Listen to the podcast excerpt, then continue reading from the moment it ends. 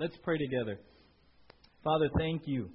Thank you, thank you, thank you for who you are. And Lord, this wonderful series that we've been in on grace and how uh, many here have been touched and challenged and have grown just in the last few weeks as their view of you has changed, as they've uh, been set free from many false beliefs that they perhaps picked up somewhere along the line and carried into their relationship. So, uh, thank you for what you have been doing. Thank you for what you are doing, and, and by faith, what you will continue to do as we are faithful to the preaching and teaching and application of your word. So, uh, we commit this time to you now. I ask once again that the uh, person of the Holy Spirit would uh, be the teacher that you would open our hearts and our minds to understand your word and then not just be hearers, but ultimately doers. And as our minds are renewed through obedience, that uh, we would be transformed and metamorphosis would continue to happen. And so, Father, we love you and commit this time to you in Jesus' name. And all God's people said, Amen. All right, if you look in your sermon notes there, uh, on the first part where it says sermon notes, on the first half, it's really, uh, I, I summarized the first bullet point, the definition of grace, God's unmerited slash undeserved favor shown to people who are totally undeserving of it, right? We spent almost a month or so on that. And out of that definition, we were challenged with three false beliefs, right? If you look under there, I must prove to God that I am worthy to continue receiving His grace, right? Galatians 3 3 was the answer to that. Are you so foolish? After beginning in the Spirit, are you now trying to attain your goal by human effort, right? Then we looked at the other one. I must pay back God for His grace. Sometimes as believers, we sort of are overwhelmed and we understand, man, you know, I'm going to heaven because I put my faith in Jesus and it's all grace and there's nothing I can do to, you know, just other than receive it. But we developed this sense of payback and we saw, can you pay back a gift? You might have a desire to, but when you begin to actually pay back a gift, what do you do to the gift? You nullify it. Right? You nullify it. God's grace is simply to be what? Received. Received. Right? And then the last one that we spent a few weeks on I must punish myself before receiving and enjoying God's grace. Right? In these two wonderful verses, Hebrews 10, 17 and 18, God says, Their sins and lawless acts I will remember no more. And where these have been forgiven, there is no longer any sacrifice for sin, right? And we, we, we spent a few weeks asking ourselves, how many of us are really good at beating ourselves up for the stuff, right? How many of you have a shoulda, woulda, coulda list? Right? How many of you have a list like, oh my gosh, are you kidding me? Are you kidding me? Right? And, and we've learned that when you come to Jesus and, and put your faith and receive God's grace, He remembers your sin what? No more. And we saw the devil likes to remind you of it. And you might have family and friends that like to remind you of it. But does God remember it? No. And the radical thing, that's a step of faith. A step of faith is to look at yourself differently in the mirror. Right? And I gave you that whole sheet of all the I ams. Right? So instead of looking at yourself in the mirror with your list of past sins and all your shoulda, woulda, couldas in life, I encourage you to put that list of I ams on your mirror and start to see yourself that way. Some of you have done that, and it's radically transforming you every morning to be reminded that I'm a saint, I'm a new creation, I'm a child of God, right? And then we saw the examples of Paul. What was the Apostle Paul doing before he met Jesus? What was he doing? Persecuting the church. In fact, he set out to destroy it. And we saw, if, if we were back in that day, on a Sunday morning, the Apostle Paul would probably show up here and haul us all off to jail. And quite frankly, many of us wouldn't have come out. That's, that's Saul. That was the, the Apostle Paul when he was Saul. And, and when we looked about that, if there's anyone in the Bible really that had a past, if there's anyone in the Bible that had to, by faith, say, wow, I got a lot of regret. I got a lot of guilt. I got a lot of shame. I hurt a lot of people. I killed a lot of people. Right? If there's anyone in the Bible who, who, who had to, by faith, be what? Released from that burden, it was who? The Apostle Paul. And then the, on the bottom there, right, this phenomenal statement he makes in 1 Corinthians 15. But by the grace of God, what? I am what I am, right? That's all that I am, right? I am what I am. Says, I persecuted the church. I'm the least of the apostles, but by the grace of God, I am what I am. How many of you love that? Because who does that apply to? Us as we sit here. Whew. Whew. You know, I shared with you, you know, how I, I feel uncomfortable going to high school reunions. Why? Because all my high school buddies remember what? Me from high school. And I show up as a Christian, let alone a pastor. You're a what? You know, all I can say, literally all I can say and all you can say is, by the grace of God, I am what I am. Right? I don't get it either. right? You can literally say, you know what? I agree with you. I don't get it either because I know how I was. But isn't it great? Isn't that liberating? Isn't it freeing? Right? So we spend all those weeks, and I encourage you. It's one thing to get it here. I know we can get it here, but you got to get you got to get it here. Grace, this this study on grace, I literally have no idea how long we're going to be here because I want to let it what we call marinate. Got to marinate. Why do you why do you let meat marinate? What's the purpose, Susan? What is the purpose of marination? Tenderizing, and, and you want it to get, you want the flavor to get in there, right? You want to give it time to sit. Well, when we when we've been talking about God's grace, here's the deal: we got to sit. Don't be in a hurry. Just let it sit. And when I when, and the purpose of that is go from here to here, here to here. That's that's sitting in it. That's just resting in it, meditating on it letting it go over and over. Okay? So then, if you go back to the second bullet under definition, we transition. We started last uh, Sunday to expand our definition of grace out of the merit and demerit aspect. So we said this Grace refers to the essential character of God and tells us what kind of God He is. From a God of grace comes multitudes of graces that meet our needs. Grace is that intrinsic quality of God's being or essence by which He is spontaneously favorable in His disposition and actions. A lot to chew on. In a nutshell, what we're starting to do last Sunday and even this Sunday moving forward is ask this question, right? Look at the front of your bulletin. It's a, it's a great quote. I think mine's down here. Right? What comes to our minds when we think about God is the most important thing about us. What comes to our minds when you think about God, right? And many of us grew up in a variety of church backgrounds, maybe even unchurched. And, and the question is, right, if I were to say God, what picture comes into your mind? God, what picture comes into your mind, right? And that picture directly influences your daily interaction with Him. We just spent time singing. We just spent time praying.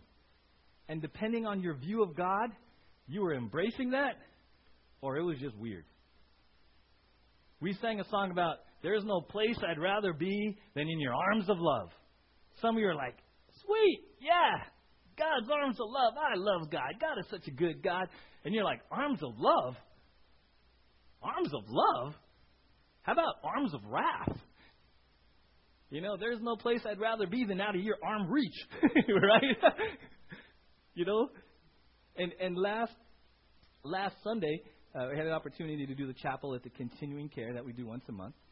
And this was on my heart, so I, I started and I, and I showed uh, the residents there two pictures. And I said, Which one of these is your picture of God? Said, Which one of these is your picture of God? Right? And of course, they all pointed to which one? Which one is your picture? This one, right? And it opened up a wonderful time of sharing because I said, How many of you want to sing to this God? How many of you want to pray to this God? How many of you want to draw near and walk 24 7 with this God? Right? And yet, and yet, if we were honest, how many of us grew up or tend to look at it this way? Let's just, right? I kind of did. You know, in my church tradition growing up, God was sort of distant, and uh, he was a rules God, and you just didn't want to get him too mad. As long as you did okay and your scales balanced out and he wasn't too mad at you and you didn't break the biggies, the big commandments, you were okay. And a lot of us, you know, this is difficult to grasp. If I said, Teresa, God is smiling at you right now. Really? Right? Isn't that, isn't that kind of. Teresa. Yeah, you're like, yeah, I know, huh? right? right? Or I say, Wes. That's, God's looking down on you right now like that, bud. Right? Isn't it? Isn't it? It's kind of strange. Because many of us may have grown up in, in homes, in our relationships, and with, with parents or authority figures, or even in school, where oftentimes it was just, you don't measure up, you're not good enough, if only, if only, if only. And along comes God's word and says, no, from the get go, God's been a God of grace. His disposition is favorable. Right? How many of you woke up in a good mood today? Really? How many of you didn't wake up in a, such a good mood today? Thank you, Carl. I appreciate that, right? All right? So let me ask you you ever wonder what kind of disposition God has daily? Right? We saw in the definition God is a God of grace. He is spontaneously favorable in his disposition. God wakes up this way. Right? He never sleeps, right? But but his disposition never changes. God, we know from Malachi, he doesn't change. Now, how many of you have moody days? How many of you are sitting next to someone who has moody days, right? right? right? You're like, Amen, brother. Mike, which one was she? Don't answer that. right? Right? But isn't that crazy? If, if we could, what would happen to your relationship with the Lord if you woke up and you believed that He's this 24 7 because He doesn't change? Because He's a God of what? Grace. It's a God of grace. And yet our society sort of plays tricks with us. You know, I thought of, in light of all this rain, all of you homeowners out there, if you read the fine print in your policy, right, there's a little phrase where they're going to kind of cover everything but what? Acts of God. We're going to cover everything in your policy except acts of God. Flood, earthquake, tornado, lightning strike. Those are what? Acts of God. And somehow, right? What is that? What image is that portraying? Right? An act of God. It's all negative, and you're left out to, oh, great. Great. Thanks, God. Thanks, God. Everything's covered but something you do. Right? Isn't that weird? And, and, and that, that sinks into us, right? And if we're not careful, we buy into that, that if something happens, what? Who sent it? God. God must be punishing me. God must be. God must be. And then all of a sudden, we flip our view of Him, and anything negative, we blame who? God. And it's complete opposite of Him being a God of what? Grace.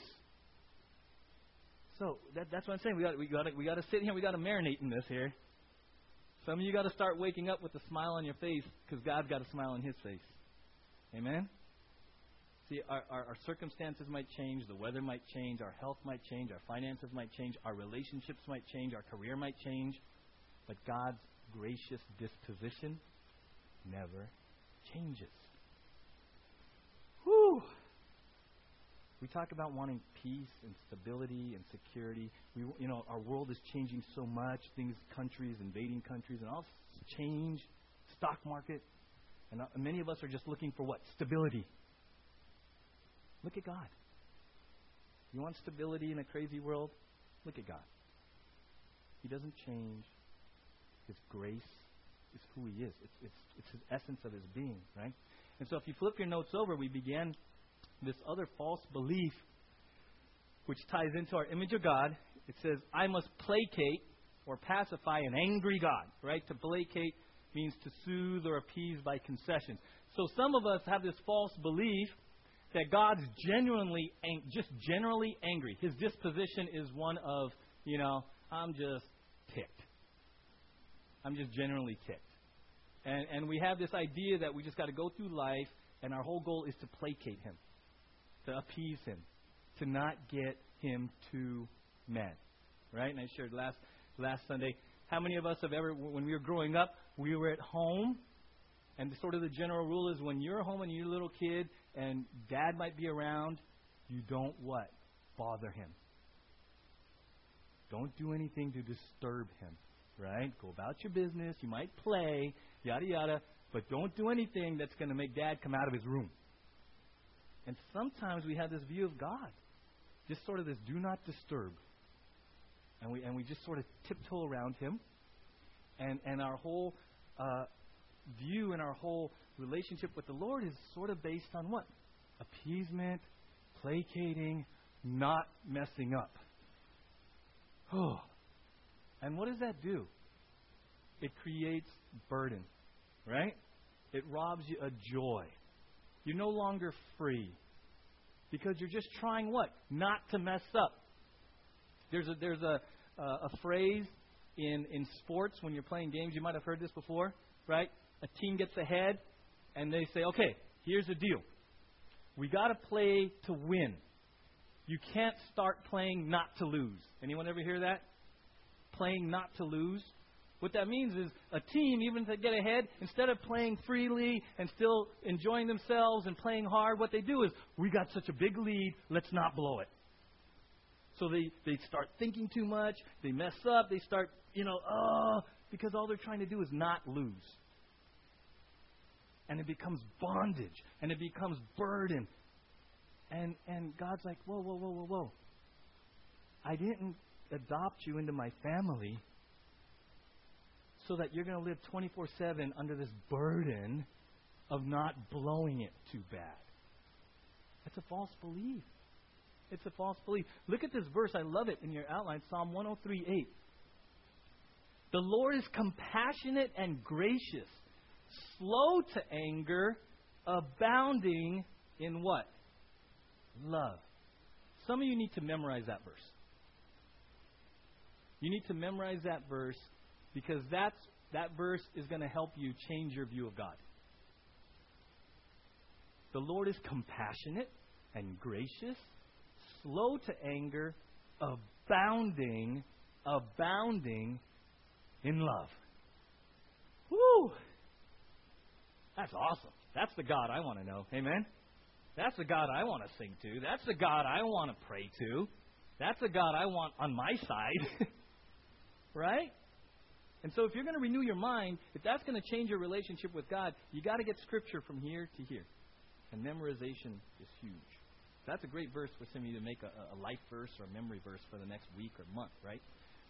And so we're talking about God's character. And, and last week we began looking at God as a God of grace through creation through creation, right? So turn to Genesis 1. Actually, turn to Exodus, but we end up. Turn to Exodus, second book of the Bible.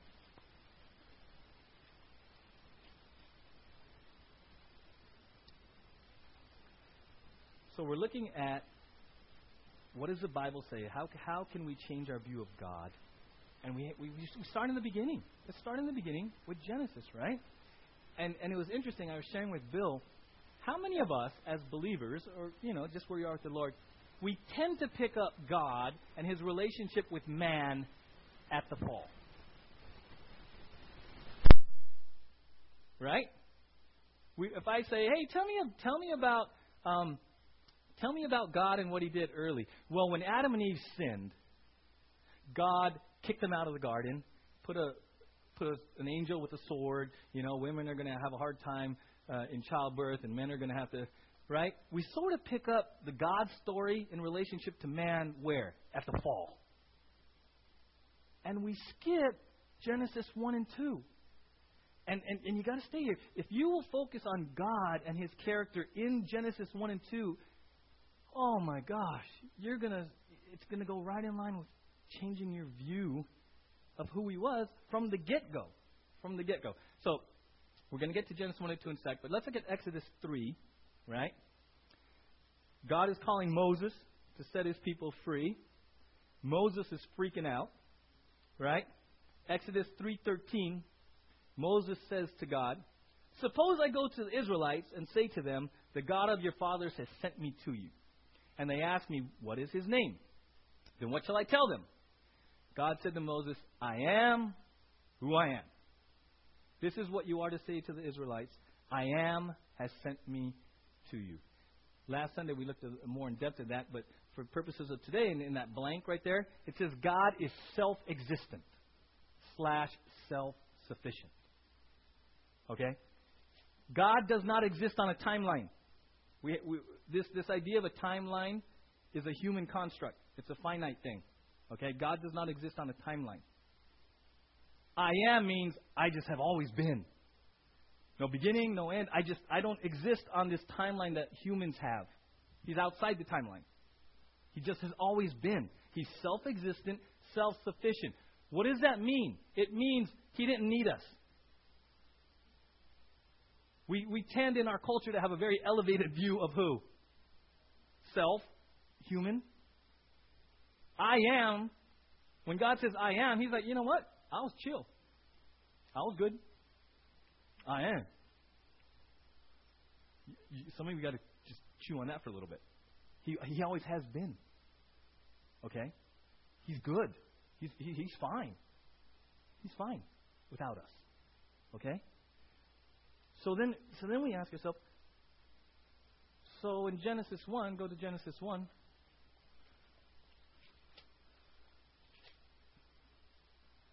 In the beginning, God created the heavens and the earth. Why? Uh, ding, ding, ding, right? Because He wanted to, right? There's a, God wanted to create us. Whoo! You ever feel like you're on the outs? Like you don't belong? Do they really want me here? I'm the third wheel. God wanted a relationship with you. God wants a relationship with you. He didn't need us to complete himself. So at the beginning of creation, in the beginning, God created because He wanted to. Isn't that awesome? He wanted to. Okay? Now, many of you are going right to Genesis 3 in the fall, and that's messing you up right now. Don't go there. yeah, but we sinned, and now we did it. Don't go there. We're just right here. Stay in 1 and 2. God was self existent. Genesis 1 1, He wanted to. Okay? He wanted to. Right? And then, many are familiar, right? He creates uh, different things, and after each day, what do you say? It is, it is good. And we asked, we asked this question last Sunday: Who was it good for? Was God like, whoa, let there be light, dude? That's good. Was it about him? No. When he said, hey, that's good, and that's good, and that's good, it was for whose benefit? Ours ours. And it's funny because we skip over, right? It says in verse 3, and God said, Let there be light, and there was light. God thought that light was good. Before that, it says, Now the earth was formless and empty, darkness was over the face of the deep, right? Did God have to create light? He was light. But he, did he have to create light for us? No. We wouldn't have known. Right? Does a fish know it's in water? It just knows that it's in something. It's just that's all it knows, right? God could have just left it dark. But out of His grace, for our benefit, boom, let's throw light. How many of you enjoy light? How many of you appreciate light when there is no light? Right? Who created light? God. For whose benefit? Okay. And then he creates man and he says, It's not good. What? The man should be alone. Right? So he creates Eve, right? For who's good? Now, ladies, turn to your husband and say, See, I told you it is for your good that I am here. Right? He knows we needed help, right? I'll make him a helper because these clowns don't know what they're doing, right?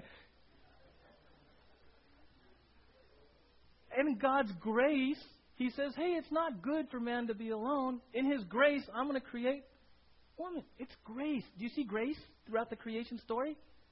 It's good, it's good, it's good. For whose benefit? Ours. Ours. All the elements of creation, Eve, light, it's all for our good, right? And I shared this with, with Mike yesterday. How many of you ever hosted or planned a party at your house? And you were excited to. It was a good you were excited to, right?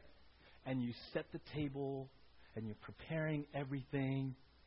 How many have ever sat back when all is said and done before the guests arrive and you look back and go, This is good? How many ever had that moment? Like it's ready and you can't wait for them to get there, right? Because you know they're going to enjoy it. You know it's going to be just a good experience for everyone. And you're sitting back there going, dude, this is good. I love the way it looks. How many ever had that moment? This is good. God's grace. This is good. Look at this creation. It's good. Man and woman, they're going to be fruitful and multiply and exercise dominion. Man, this is good. I can't wait for them. I can't wait for them to get here and enjoy this. Enjoy this. Isn't that awesome? That was his intent. Out of his character, creation walks us through several illustrations, what? Of God's grace. God's grace. It was good. And he says, very good, right? And then he says, and then, and then says, he created us with purpose, right? Right? He says he created us with purpose. Be fruitful, right? Multiply, right? We're created with purpose. We are created in his image, right? Genesis 1:26. Then God said, "Let us make man in our image." We are to be fruitful and exercise dominion over the earth, right?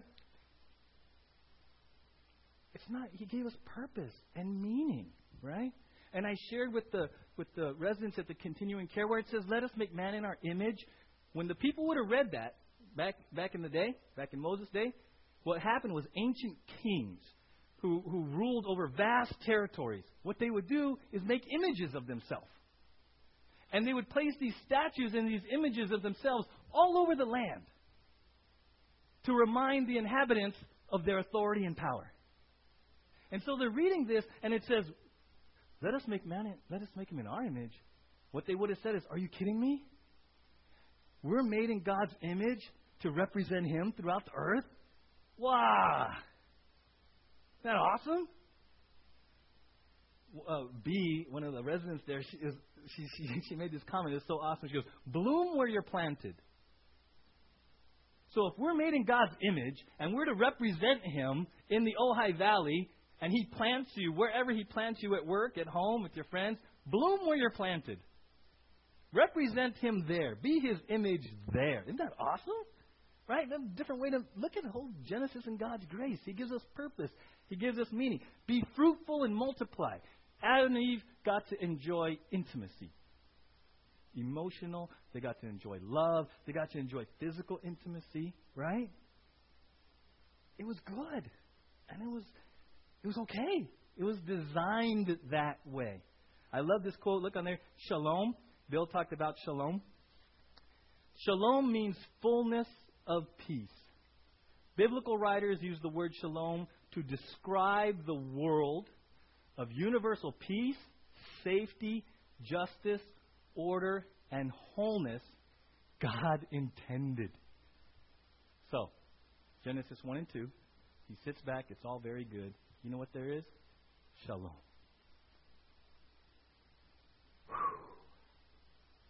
And many of us just need shalom. Right? How many of us look at the world and get discouraged? Turn to the news and you just go, man, Lord, what's happening? And it's all around us. And we got to go back to Genesis 1 and 2 and go at a certain time when all was said and done, initial creation, there was what? Shalom. Because everything was the way God intended it. And he says, and we saw on Wednesday, Jesus says, hey, my peace I give you. And in a relationship with God, even today, we can still have shalom. We can still have peace in this imperfect world. Right? And so, Genesis 1 and 2, God is a God of grace. Spend time really thinking about that and how it challenges your picture of Him. Your picture of Him. Right? I, uh, I have a chair like this in my room. And sometimes at work, uh, you know, I do a lot of work at home. all odd hours of night. And sometimes I'm sitting here, working away. Out of the corner of my eye, I see one of my kids or my wife come in. And they kind of are hesitant sometimes. Kind of like, hmm, is this like do not disturb time? Or is this like it's good, right? And it's funny because sometimes they have the, all the different styles. One will come in just in and go, "Hey, Dad," blah, blah, blah, blah, regardless of what I'm doing. One will stand right here, just silently. yes.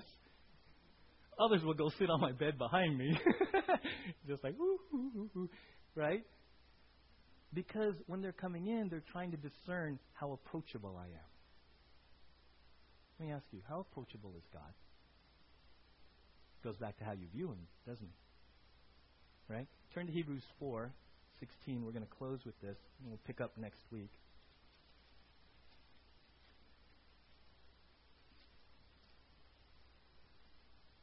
Hebrews 4.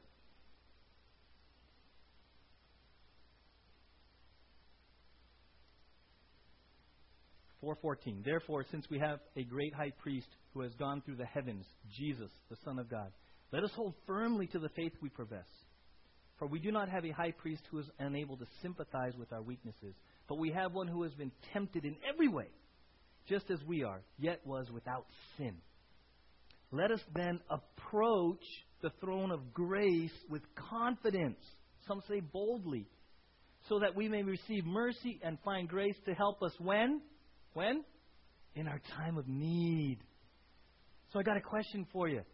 In your view of God, if this is God's throne, and Hebrews 4:16 says we're to approach it with what? Confidence. Confidence, which means the ability to speak freely, to pour out your heart. It's an attitude. Let me ask you, when, when, when I say, uh, when you hear approach God's throne, is it the throne of judgment that you're approaching Him with? Are you approaching God with the throne of judgment? Or are you approaching it as the throne of grace?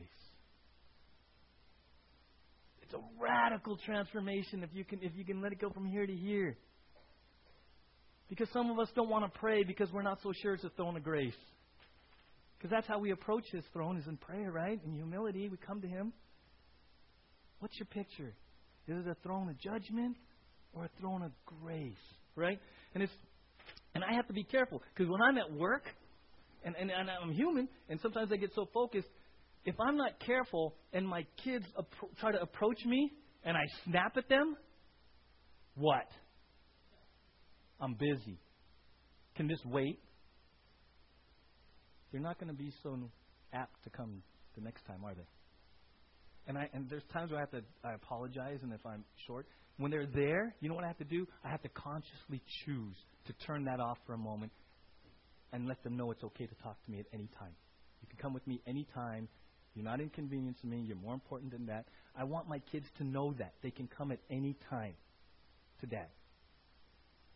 I don't do that perfectly, but that's my heart. I would be bummed if my kids somehow I my body language and my tone and my attitude and snapping them, I would be heartbroken if my kids develop this attitude. I can't come to dad; he's too busy. Every time I go to dad, he snaps at me. Every time.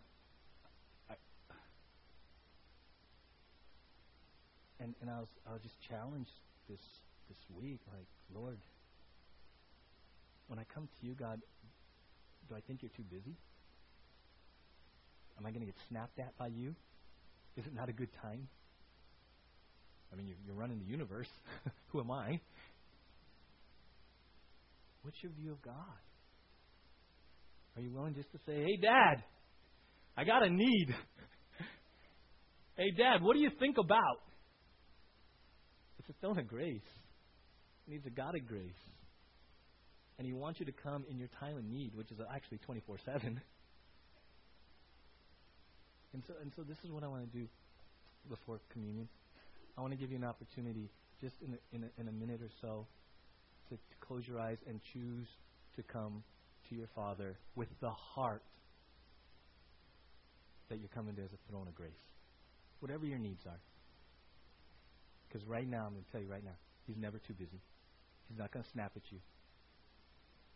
He's not bothered. He wants you to come to the throne of grace to find mercy and grace in your time of need. And so we're going to sit quietly and you just pour out your heart. Come with confidence, which means freedom. Pour out your heart. Pour out your heart. Just just pour it out. Just sit quietly. Whatever whatever your need is, whatever the burden is, just come to the throne of grace and enjoy just sitting there with this gracious Father who loves you so much.